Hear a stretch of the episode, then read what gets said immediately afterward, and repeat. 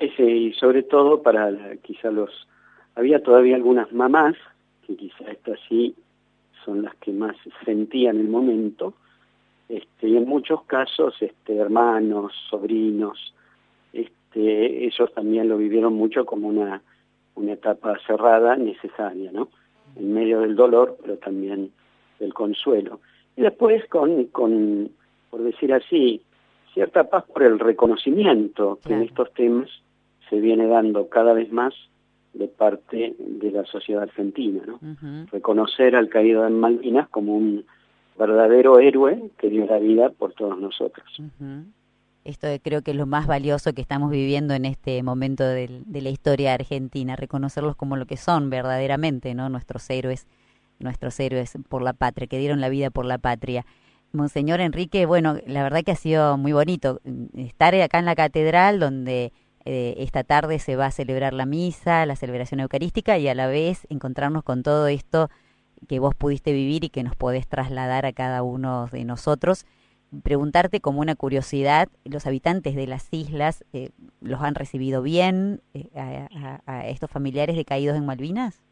¿O no tuvieron contacto? en aquel viaje, no, no tuvimos contacto, mm. fue justamente organizado como un viaje este, vinculado con la Cruz Roja, eh, con lo cual fue toda una especie de ir y volver bajo un paraguas, digamos, diplomático que permitió hacer todo esto.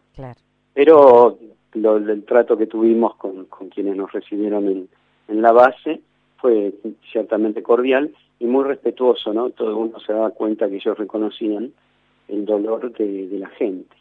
Quizá de los ingleses el que, el que es un hombre que dejó su huella, es este militar británico que fue el que tuvo el encargo de organizar el cementerio. Ah, con lo cual él nos acompañó y él este, fue prácticamente en la experiencia de los familiares, quien tuvo la posibilidad de ver a sus familiares por última vez, antes de organizar todas las tumbas y el entierro, y el, el poder reconocer, gracias a ciertos elementos y datos, una estampita, no sé, una placa, este, también a cada uno de, los familiares.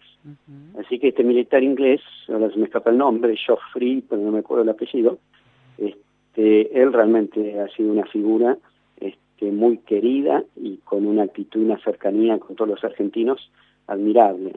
Y realmente fue muy reconocido por todos.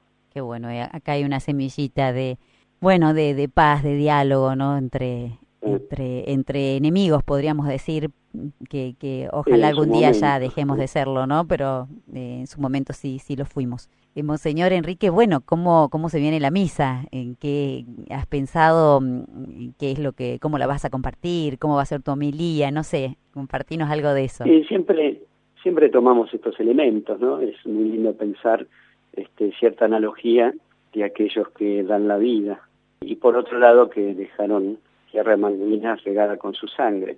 Entonces, bueno, hay mucho de, recordar mirando a Jesús, sobre todo por la Pascua que se acerca, el valor que tiene y la fecundidad que tiene escondida, todo gesto de amor que implica una entrega. Así que siempre mencionamos algo desde ahí y después para los familiares la seguridad que, que todo amor, como el de Cristo, queda vivo en el corazón, ¿no? Esa es la grandeza de nuestra fe. Es decir, así como Jesús vence a la muerte con el amor, quiere decir que el amor vive para siempre. Y es muy lindo y consolador que los familiares puedan encontrar que, aquellos que han quedado en Malvinas dando su vida también están en el corazón de cada uno, con su amor, con su afecto. Tengamos en cuenta que muchos de ellos fallecieron a los 18 años. Entonces realmente es una herida y un recuerdo y una presencia muy honda y profunda. Y que mirarlo desde el amor y desde la fe sana mucho. Totalmente. Qué bueno que te hayamos tenido hoy. Seguramente están escuchando muchos de los familiares de, caídos en Malvinas, de nuestros hermanos mayores. También yo les digo porque, mm, bueno, yo era muy chica y recuerdo, eh, lo tengo muy patente a este a, esta, a esta, esta, parte de la historia argentina y, y siempre los tengo en mi corazón con una muy especial, resalto muchísimo lo que han sido eh, los héroes de Malvinas. Así que bueno, creo que a mucha gente le debe estar pasando lo mismo, escuchándote y valorando muchísimo tus palabras de consuelo y acompañamiento y de valoración también. Monseñor Enrique. Sí, por todos. ellos. Bueno, Así es. Eh, muchas gracias. Si antes de irte no te vayas, porque en este espacio hacemos una última preguntita que tiene que ver con qué es lo que motiva tu fe y después sí, ahí sí te vamos a pedir la bendición para todos los que te estamos escuchando. Así que, ¿qué motiva mi fe? ¿Qué motiva tu fe? Es una pregunta muy personal. Sí, sí. No, primero siempre lo que motiva mi fe es también a mí la alegría que me da el, conocer, amar y seguir a Jesús. Mm.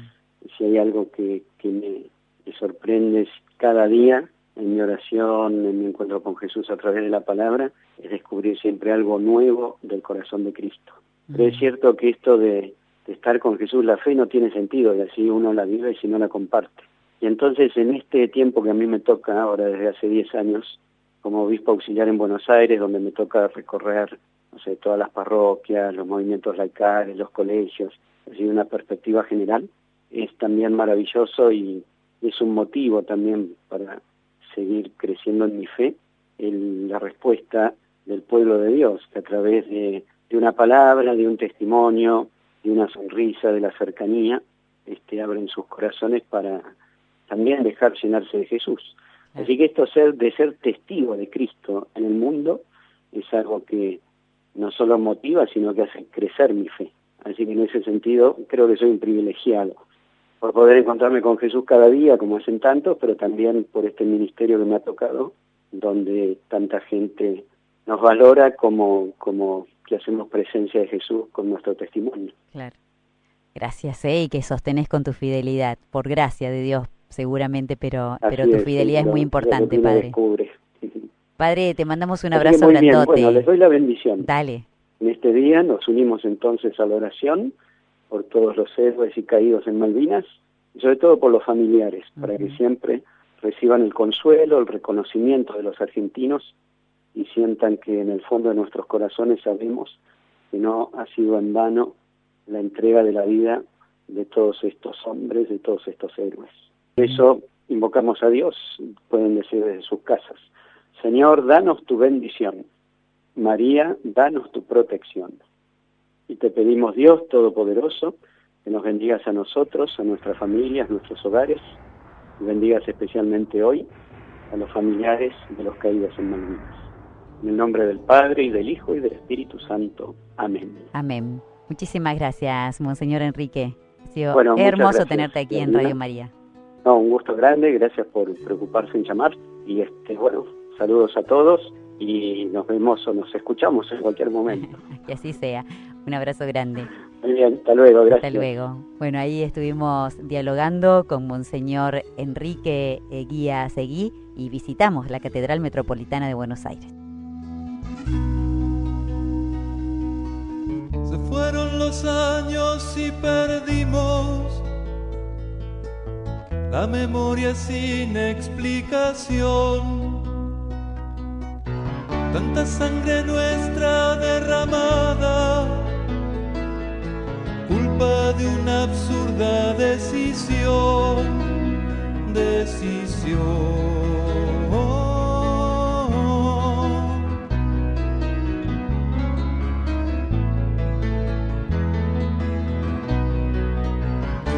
Tantos argentinos que murieron por recuperar esa región que hace muchos años los piratas le robaron a nuestra nación, nuestra nación, nuestra nación. Recuerdo a los héroes de Malvinas recuerdo ese día muy triste, muy triste. Y para todos esos chiquitos que gozan de Dios, mi oración sentida. Y una oración para los que quedaron, para los que gracias a Dios están vivos. En el nombre de Oscar Jiménez. Un beso. Gracias. Gracias chicos.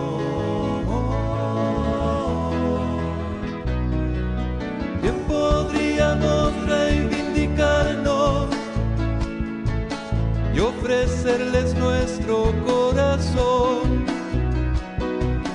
junto a una fuente de trabajo a quienes combatieron con valor, ay con valor, ay con valor. Buen día Gaby. Mira, yo quiero honrar a, los que están caídos en Malvinas y a los que viven este, y que estuvieron en Malvinas, quiero honrarlos con la verdad, porque los llevaron a Malvinas a un lugar, bueno, que ya sabemos que cero, bajo cero, bajo cero, bajo cero, con ropa eh, de verano prácticamente, eh, con poco o casi nada de comida, este, chicos que ni siquiera sabían disparar un arma, este, muy mal, muy mal, y todo eso digitado por, por cuatro, cinco o seis o lo que sean militares que esto se podía solucionar por otro, por otro lado sin llegar a una guerra.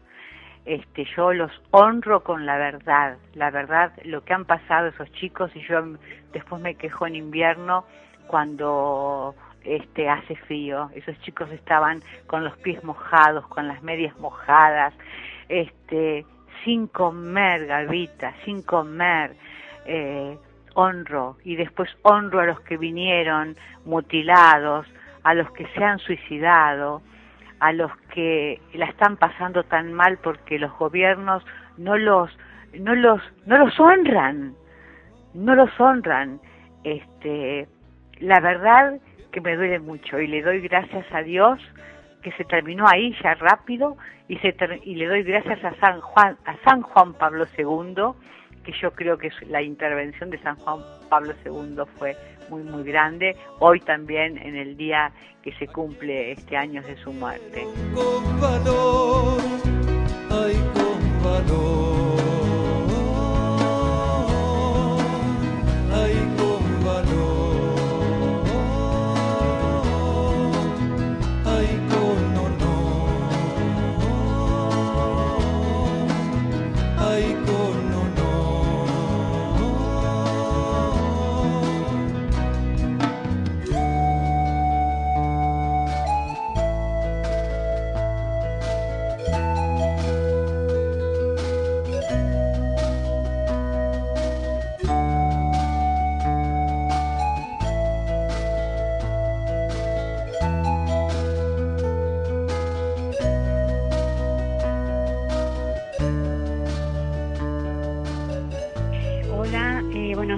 En este día de homenaje a los caídos en Malvinas.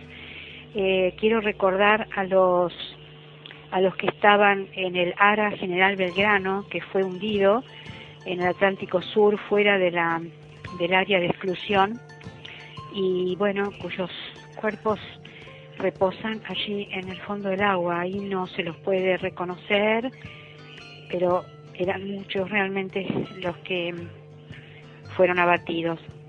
Así que no nos olvidemos de ellos también, ¿eh? de Lara General Belgrano. Bueno, bendiciones para todos ellos ¿eh? y, mucha consolación para sus familiares. Beatriz de Buenos Aires. Para construir un sueño posible, animate a ser Sal y Luz.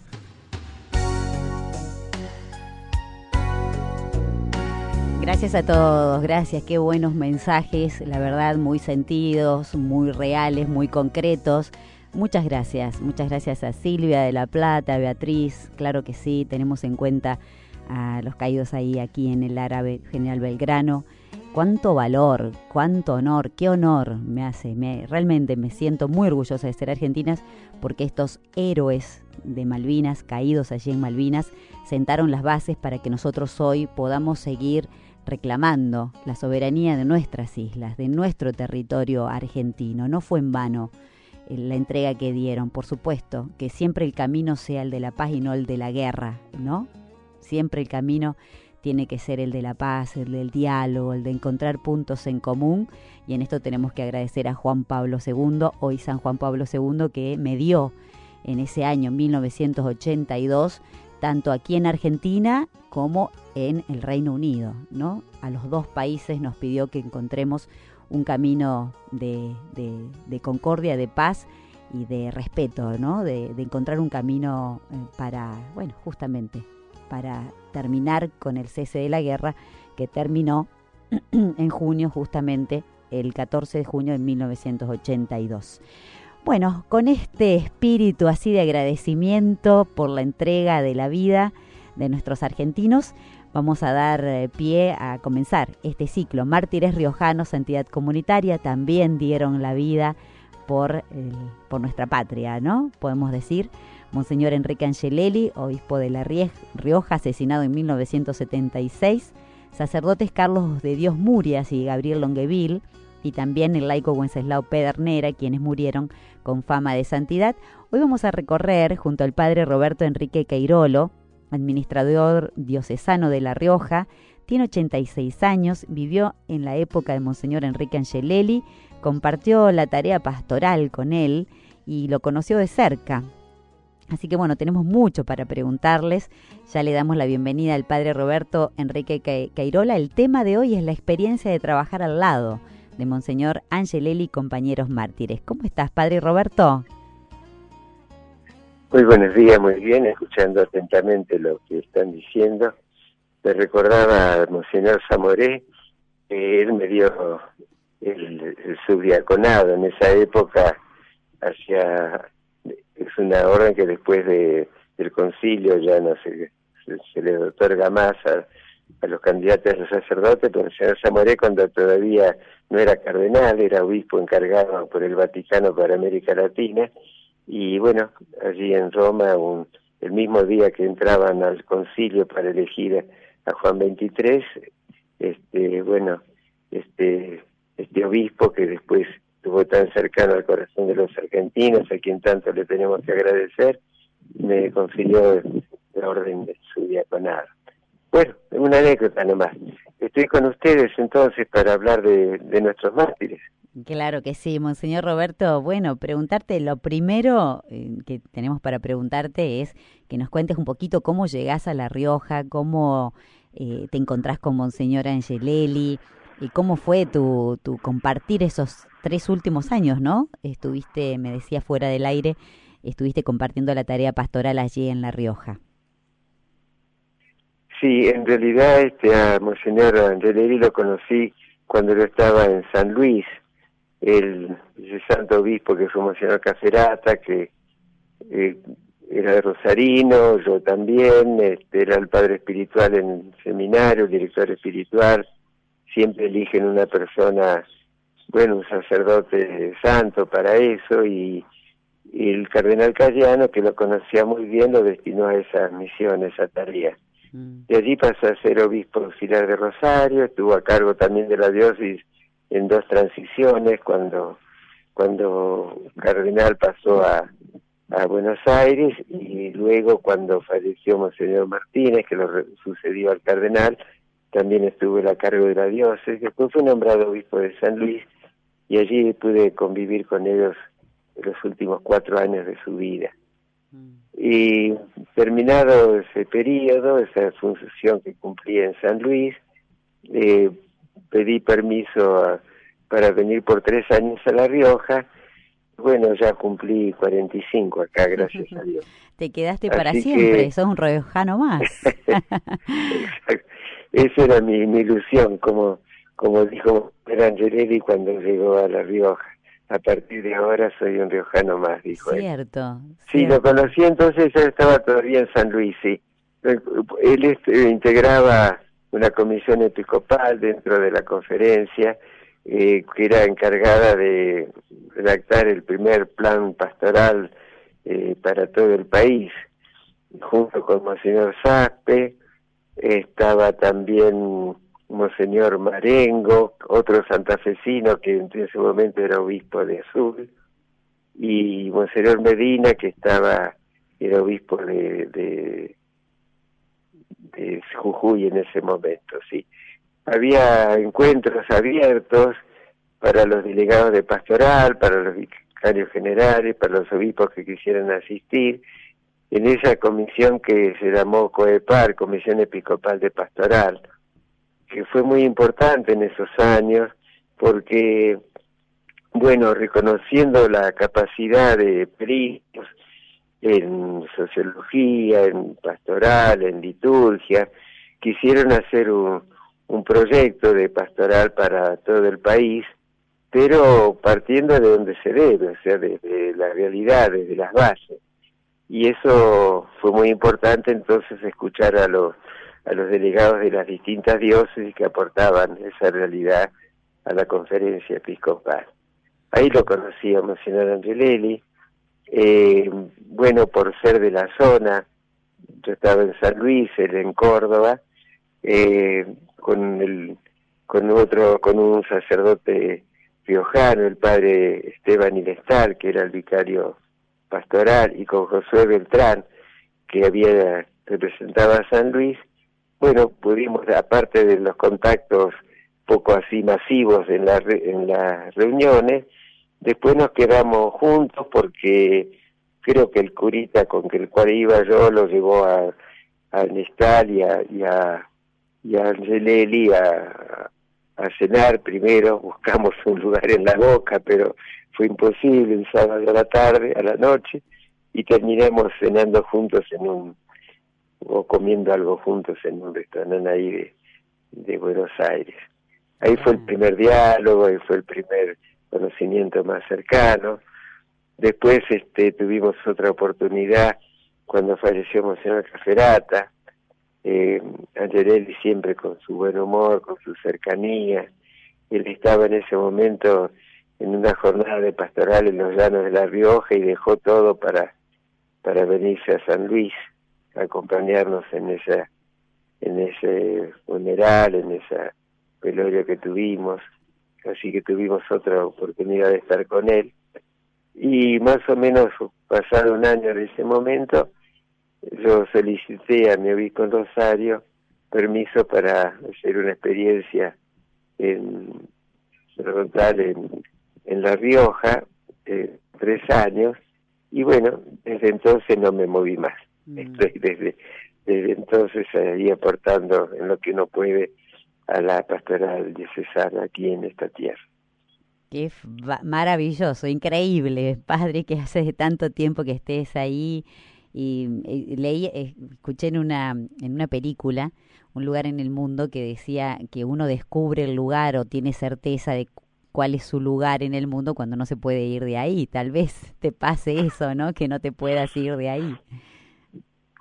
Bueno, si lo hubiera deseado, hubiera podido, sí, pero eh, realmente ya, ya usted por La Rioja, desde prácticamente desde que llegué, ya incluso canónicamente o jurídicamente ya ya fue incluido en el clero de La Rioja, apenas llegué, sí, ya fue para siempre, sí. Mira vos, qué Esa opción y, y pienso, sí, algunos de mis hermanos por ahí creían, tengo, tengo hermanos muy longevos, mis tres, soy el menor de cuatro y los tres han pasado los noventa, ellos con los sobrinos pensaban que en mi vejez, que está todavía muy lejana, tengo apenas 86 años, eh, 85, este bueno que volvería a Rosario pero no ya ya ya me quiero ya esta es mi tierra este es mi pueblo este es mi este es mi, mi lugar en el mundo sí Padre Roberto, recién hablabas que cómo fue tu primer encuentro con, con Monseñor en esta, en este almuerzo, en esta cena que compartieron. Eh, ¿qué, ¿Qué es lo que transmitía? ¿Qué es lo que te transmitió en ese primer momento, si lo recordás? ¿O qué te transmitía cuando hablabas con él, cuando le presentabas algún problema de la diócesis, cuando eh, veían cómo sortear algunos obstáculos del momento. Sí, en realidad ahí fue una cena compartida, siempre con esa jovialidad, siempre tenía este una una muy oportuno, después lo hemos comprobado a lo largo de, esos años cuando había situaciones difíciles, cuando la, persecución se hacía notable, cuando ella había sido eh, catalogado como uno de los que iban a ser ajusticiados, entre comillas, por la AAA, siempre sabía eh, sortear el momento difícil. Y entonces a veces le decía a Eniestar, que era su vicario general, que tenía muy buen humor, bueno, que cuenta algún cuento como para distender, distender un poquito la, el ánimo eh, cuando estaba un poco cargado, cuando ya uno por ahí se sentía medio agobiado por la situación. Sí, él era un momento una persona extraordinaria. Y lo importante, lo que más de destacar, el primer diálogo que tuve así en profundidad, porque yo le había hablado por teléfono con él con mi intención de venir a La Rioja. Y bueno, entonces cuando llegué pude hablar así mano a mano con él. Y bueno, era una personalidad que, a ver, al mismo tiempo que, que te captaba por completo, eh, vos no te sentías invadido, te sentías profundamente identificado, que lo que vos hablabas, vos te das cuenta que, que él trataba de, de, de, penetrarte más allá de las palabras hasta el corazón, hasta la mente, hasta, hasta tu yo más íntimo, sin, con respeto, pero para poder calibrar mejor lo que vos decías, para poder como identificarte con tu situación, con lo que vos expresabas. Eh, parecía que todo el entorno, todo el mundo alrededor tuyo desaparecía, parecía que era un contacto inmediato de alma a alma, sin otra mediación. Vos te sentías plenamente acogido, comprendido, recibido. Eh, era una persona con la cual yo creo que esa experiencia no sé si la he tenido con alguna otra persona de extraordinarias como como me ha tocado gozar de la amistad y de y, pocas así de esa bueno padre Roberto se corta un poquito la comunicación ahí vamos a la música y volvemos a ver si retomamos con mejor calidad en, en, el, en, la, en la, salida. Eh, tenemos una preguntita para vos con respecto a este tema de hoy, la experiencia de trabajar al lado de Monseñor Angelelli y compañeros mártires. Estamos dialogando con el padre Roberto Enrique Queirolo. ¿Qué crees que aportan para la patria, para nuestra patria, hoy los mártires de La Rioja? Esta es la pregunta. ¿Qué crees que aportan los mártires de La Rioja a nuestra patria? 3518-171-593 es nuestro número de WhatsApp para que por aquí nos dejes tu mensaje de voz o escrito.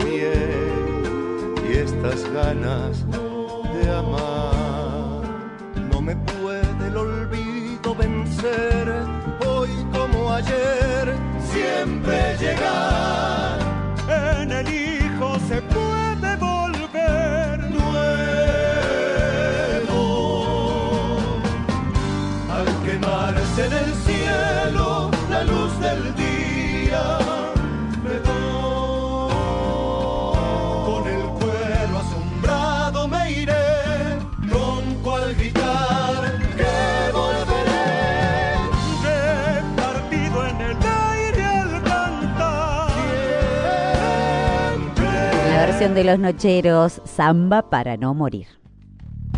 Bueno, estamos dialogando, ahora sí, retomamos nuevamente el contacto con el padre Roberto Enrique Cairolo, administrador diocesano de la diócesis, vivió en la época de Monseñor Enrique Angelelli y compañeros martires, así que le estamos preguntando, recién nos contaba un poquito acerca de ese primer encuentro, de, de, lo que era charlar con Monseñor Angelelli. Nos decías, padre Roberto, que, que, te sentías acogido, comprendido, que es una, una experiencia que después te costó volver a experimentar, ¿no? Sí, no, claro, son momentos únicos, sí. Me permite una aclaración porque veo que lo he reiterado. Eh, no soy administrador diocesano, fui cuando no había obispo, ahora soy vicario ah, claro, sí, tenés razón, gracias padre. a Dios tenemos un padre obispo. Monseñor Braida. Sí, sí, así que cesa, Perdón. cesa esa función y bueno, él me ha honrado eh, con, confirmándome como, como vicario general. Claro, Bueno, sí, este Usted me decía la pregunta que me dejó sí. cuál era exactamente la, la, impresión que causaba Monseñor. Claro, nos estabas contando eso y ahí sí. se cortó un poquito. Sí, sucede que, bueno, hay pocas personas, creo, que, que tengan un nivel y una calidad como para impactar de tal manera en, la, en otros en otros prójimos, ¿no es cierto? Yo le decía que hace un rato que que, bueno, parecía que, que todo lo demás, el de alrededor, tiempo, espacio, desaparecía, solamente uno estaba como en ese contacto directo de alma a alma con esa persona, sí. Mm. Pero es, lo importante es que esa otra persona que uno sentía inmediata, infinitamente superior a uno, no era dominante ni absorbente, sino que era toda apertura y todo respeto hacia hacia el otro interlocutor, hacia el que estaba con él. Así que en lugar de despersonalizarlo e invadirlo, no se sentía plenamente yo, plenamente íntegro y poder con toda confianza abrir su corazón. Así era la persona de Angelelli, creo que es una experiencia que los que han podido estar así eh, íntimamente con él han, han podido también tener, ¿no es cierto?, una cosa notable un respeto total hacia el interlocutor por parte suya. ¿Era de escuchar, padre Roberto? ¿Era más ¿No? de escuchar? ¿Era más de escuchar o le pedían generalmente que hable él? No solamente escuchar en, en el trato individual, sino cuando éramos 40 o 50 curas en una reunión eh, larga, donde se, que todo, el, todo desde el más experimentado hasta el recién llegado tenía, tenía voz, él escuchaba todo, no interrumpía, tomaba nota. Al final, después de una hora, hora y media de unas largas sentadas de reflexión, entonces él este eh, hablaba, sí, sí, era un hombre de escucha, de respeto realmente. Hay algunas fotos que ahora se, se han viralizado, eh, donde se lo ve al obispo con un viejito muy de cerca o con sí. una persona mayor, se ve que son humildes, de, de tierra adentro, y se ve la mano de, de, del pelado, como le decíamos nosotros, mm. pero no todos advierte que tiene un, un micrófono, micrófono pequeño de un grabador. Él recogía todas las palabras de esta gente porque tenía veneración y por, por, por los ancianos, por lo que habían vivido, por lo que habían luchado él estimaba que eran personas sabias y él recogía esos pensamientos para después reflexionarlos.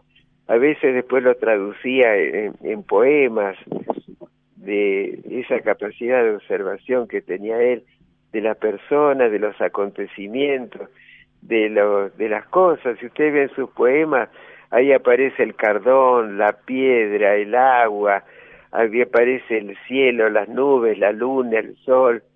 Era un hombre que tenía una profunda empatía, Dios lo había preparado, le había dado esa capacidad de, de, de, ser receptor eh, libre y, y, apasionado por aquello que, que era la obra de Dios en la naturaleza, en los niños, en los ancianos, en los jóvenes, en las personas adultas él se sentía, era una persona realmente con esa capacidad eh, innata regalada por Dios para, para que él la pudiera asumir. Y desde allí entonces era esa empatía profunda que después lo podía traducir en acciones pastorales, en sus homilías, donde reflejaba realmente el alma de la gente, ¿no es cierto?, el alma de su pueblo. Aquello que decía un oído al Evangelio y el otro oído al pueblo, era realmente un estilo de vida para él. Él, aprendía de los demás, él era ávido de, de esa experiencia y después lo tamizaba, lo analizaba a la luz del Evangelio, nos recordaba que el pueblo no es una vaca sagrada, cuántas veces le hemos escuchado eso, un oído al pueblo, el otro al Evangelio, pero con un oído también crítico, sabiendo discernir aquello que el pueblo expresaba porque se lo la cultura dominante lo, lo había imbuido de eso, lo había hecho como pensar eso, terminar pensando como, como el diario que uno lee, entonces para tener la capacidad crítica también de espigar aquello que era válido, objetivo, y de aquello otro que era incorporado así como diría Pablo Freire a través de una masificación de la gente. Así que por lo que vemos, eh, padre Roberto, realmente era interesantísimo poder estar al lado de, de Monseñor Angelelli. ¿Cuánto, ¿Cuánto se aprende, me deja esto, ¿no? Lo que vos estás contando, cuánto se aprende al escuchar, ¿no? Cuánto tenemos que aprender, por lo menos yo, a escuchar más y hablar menos, ¿no? Como buena locutora por ahí hablo más de lo que escucho, así que tengo que aprender de Monseñor Angelelli a escuchar más. Eh, padre... Algunos, algunos colegas suyos aprovechan al entrevistado para decir lo que ellos quieren, pero no es su caso. No, gracias a Dios. Trato, trato de, no, de, de, de, escuchar también, padre. Padre Roberto, vamos a nuestra segunda pausita musical. Nuestros oyentes van dejando sus mensajitos por acá también, ya los voy a compartir. 351-871-593 es nuestro número de WhatsApp para que dejen su mensaje de voz nuestros oyentes contestando qué crees que aportan los mártires de La Rioja a nuestra patria. Laura y Graciela están allí para recibir tu llamado.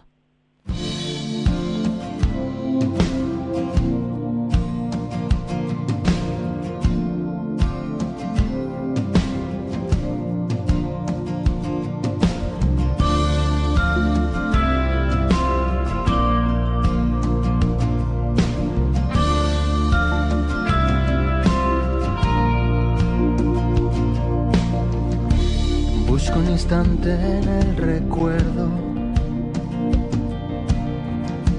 Que haga decirte lo que pienso,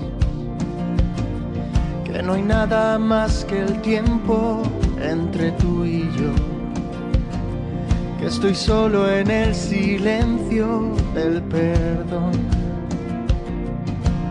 Y solo Señor las palabras en mi corazón. Aquí estoy, Señor, vengo a hacer tu voluntad. Dame tu calor y la fuerza para amar.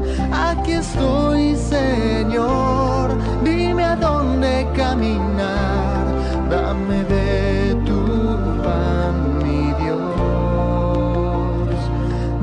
Dame hoy tu paz,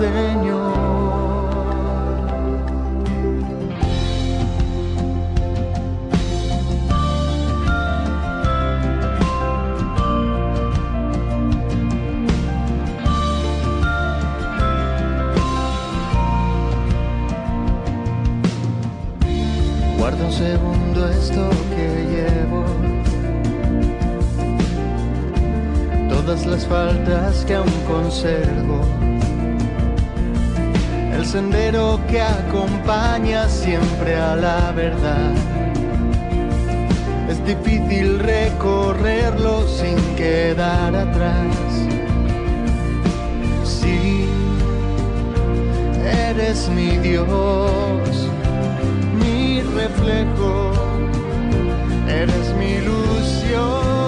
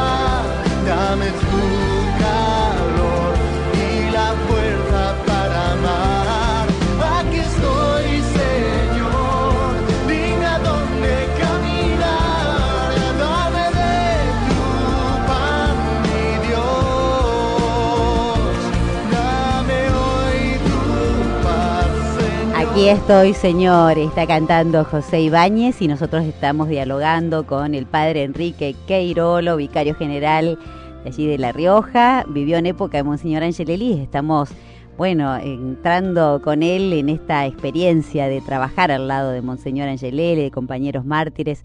Estamos en el último bloque, padre, pero eh, queríamos preguntarte que nos puedas hacer como un, un resumen de, de, lo que ha sido también esa, esa época pastoral en La Rioja y, no solamente Monseñor Angeleri, sino que nos puedas hablar de, de, los demás mártires, ¿no? También de Wenceslao, que, sabemos poco de él, de, de Carlos de Dios Murias, Gabriel Longueville.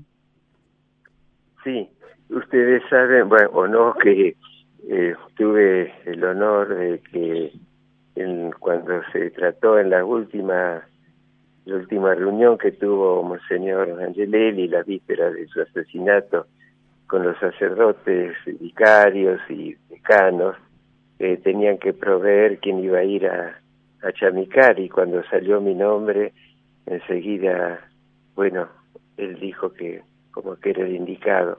Así que me tocó convivir con, bueno, con ese pueblo herido, eh, temeroso, honrado también con por la por la, el testimonio de Gabriel y, de Carlos, a quienes conocí más estando en Chamical que después de su asesinato que, que antes, porque, claro, en, tuvimos solamente en el retiro espiritual que tuvimos después de Pascua, ahí me tocó estar en el mismo cuarto que Gabriel y Carlitos, pero previamente, no sé si una vez o dos, muy, muy, muy escasamente había podido estar con ellos.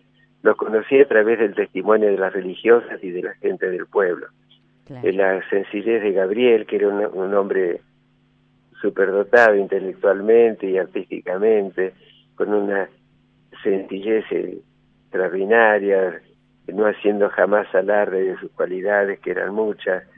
Pude estar también, conocer a sus padres, a sus hermanos, porque estando a cargo de Chamical durante los seis años posteriores, eh, bueno, me tocó recibir a sus hermanos, sobrinos, al, al párroco, al, al obispo de, de Vivier, y bueno, con la facilidad que me daba el conocer bien la lengua, pude ser peregrino también allá, invitado por ellos, de manera que pude estar en su pueblo, conocer a sus padres, a su ambiente, a su párroco de allí, que, bueno, eh, tuve una vivencia muy especial. Una persona extraordinaria, simple, sencilla, dotado de una bonomía campesina, nunca, a pesar de su capacidad, dominaba seis idiomas, este, era artista, era como un paisano más, un, hombre simple, sencillo, cercano, sin hacer jamás, jamás alarde de sus cualidades. A Carlitos lo conocía menos, también allí pude, porque no, no, no estuvo ni apenas unos meses en Chanical, lo conocimos también a través de las hermanas, como habían compartido el último día con él, eh, cuando fui a esa famosa frase que siempre se repite de podrán eliminar a, vamos a decir, a Angelelli, este, pero a Carlos de Dios moría, pero el mensaje de Jesús seguirá vivo. Mm. Eh, de Wenceslao puedo hablar más, porque recién llegado su familia, yo a La Rioja casi al mismo tiempo, pude estar unos cinco meses compartiendo todo, viviendo con ellos, como si fuera uno más de la familia, en Sañogasta, en la casita donde el sacerdote había dejado lo que él ocupaba para que, bueno, fuera ocupado por la familia de Güense, el matrimonio en un cuartito y las tres nenas en otro. Así que pude comprender también de su, su corazón, su bonomía, de esos hombres de, campos, eh, serenos, sencillos, maduros. Eh, había tenido una experiencia porque lo habían como becado para al nordeste brasilero, ahí cerca de Recife, y cuando volvió de allí, no recuerdo si fue un mes o más o menos, este volvía volvía como marcado como por la pobreza que se vivía él él que había sido peón rural toda su vida que nunca había tenido ningún lujo bueno este golpeado por eso.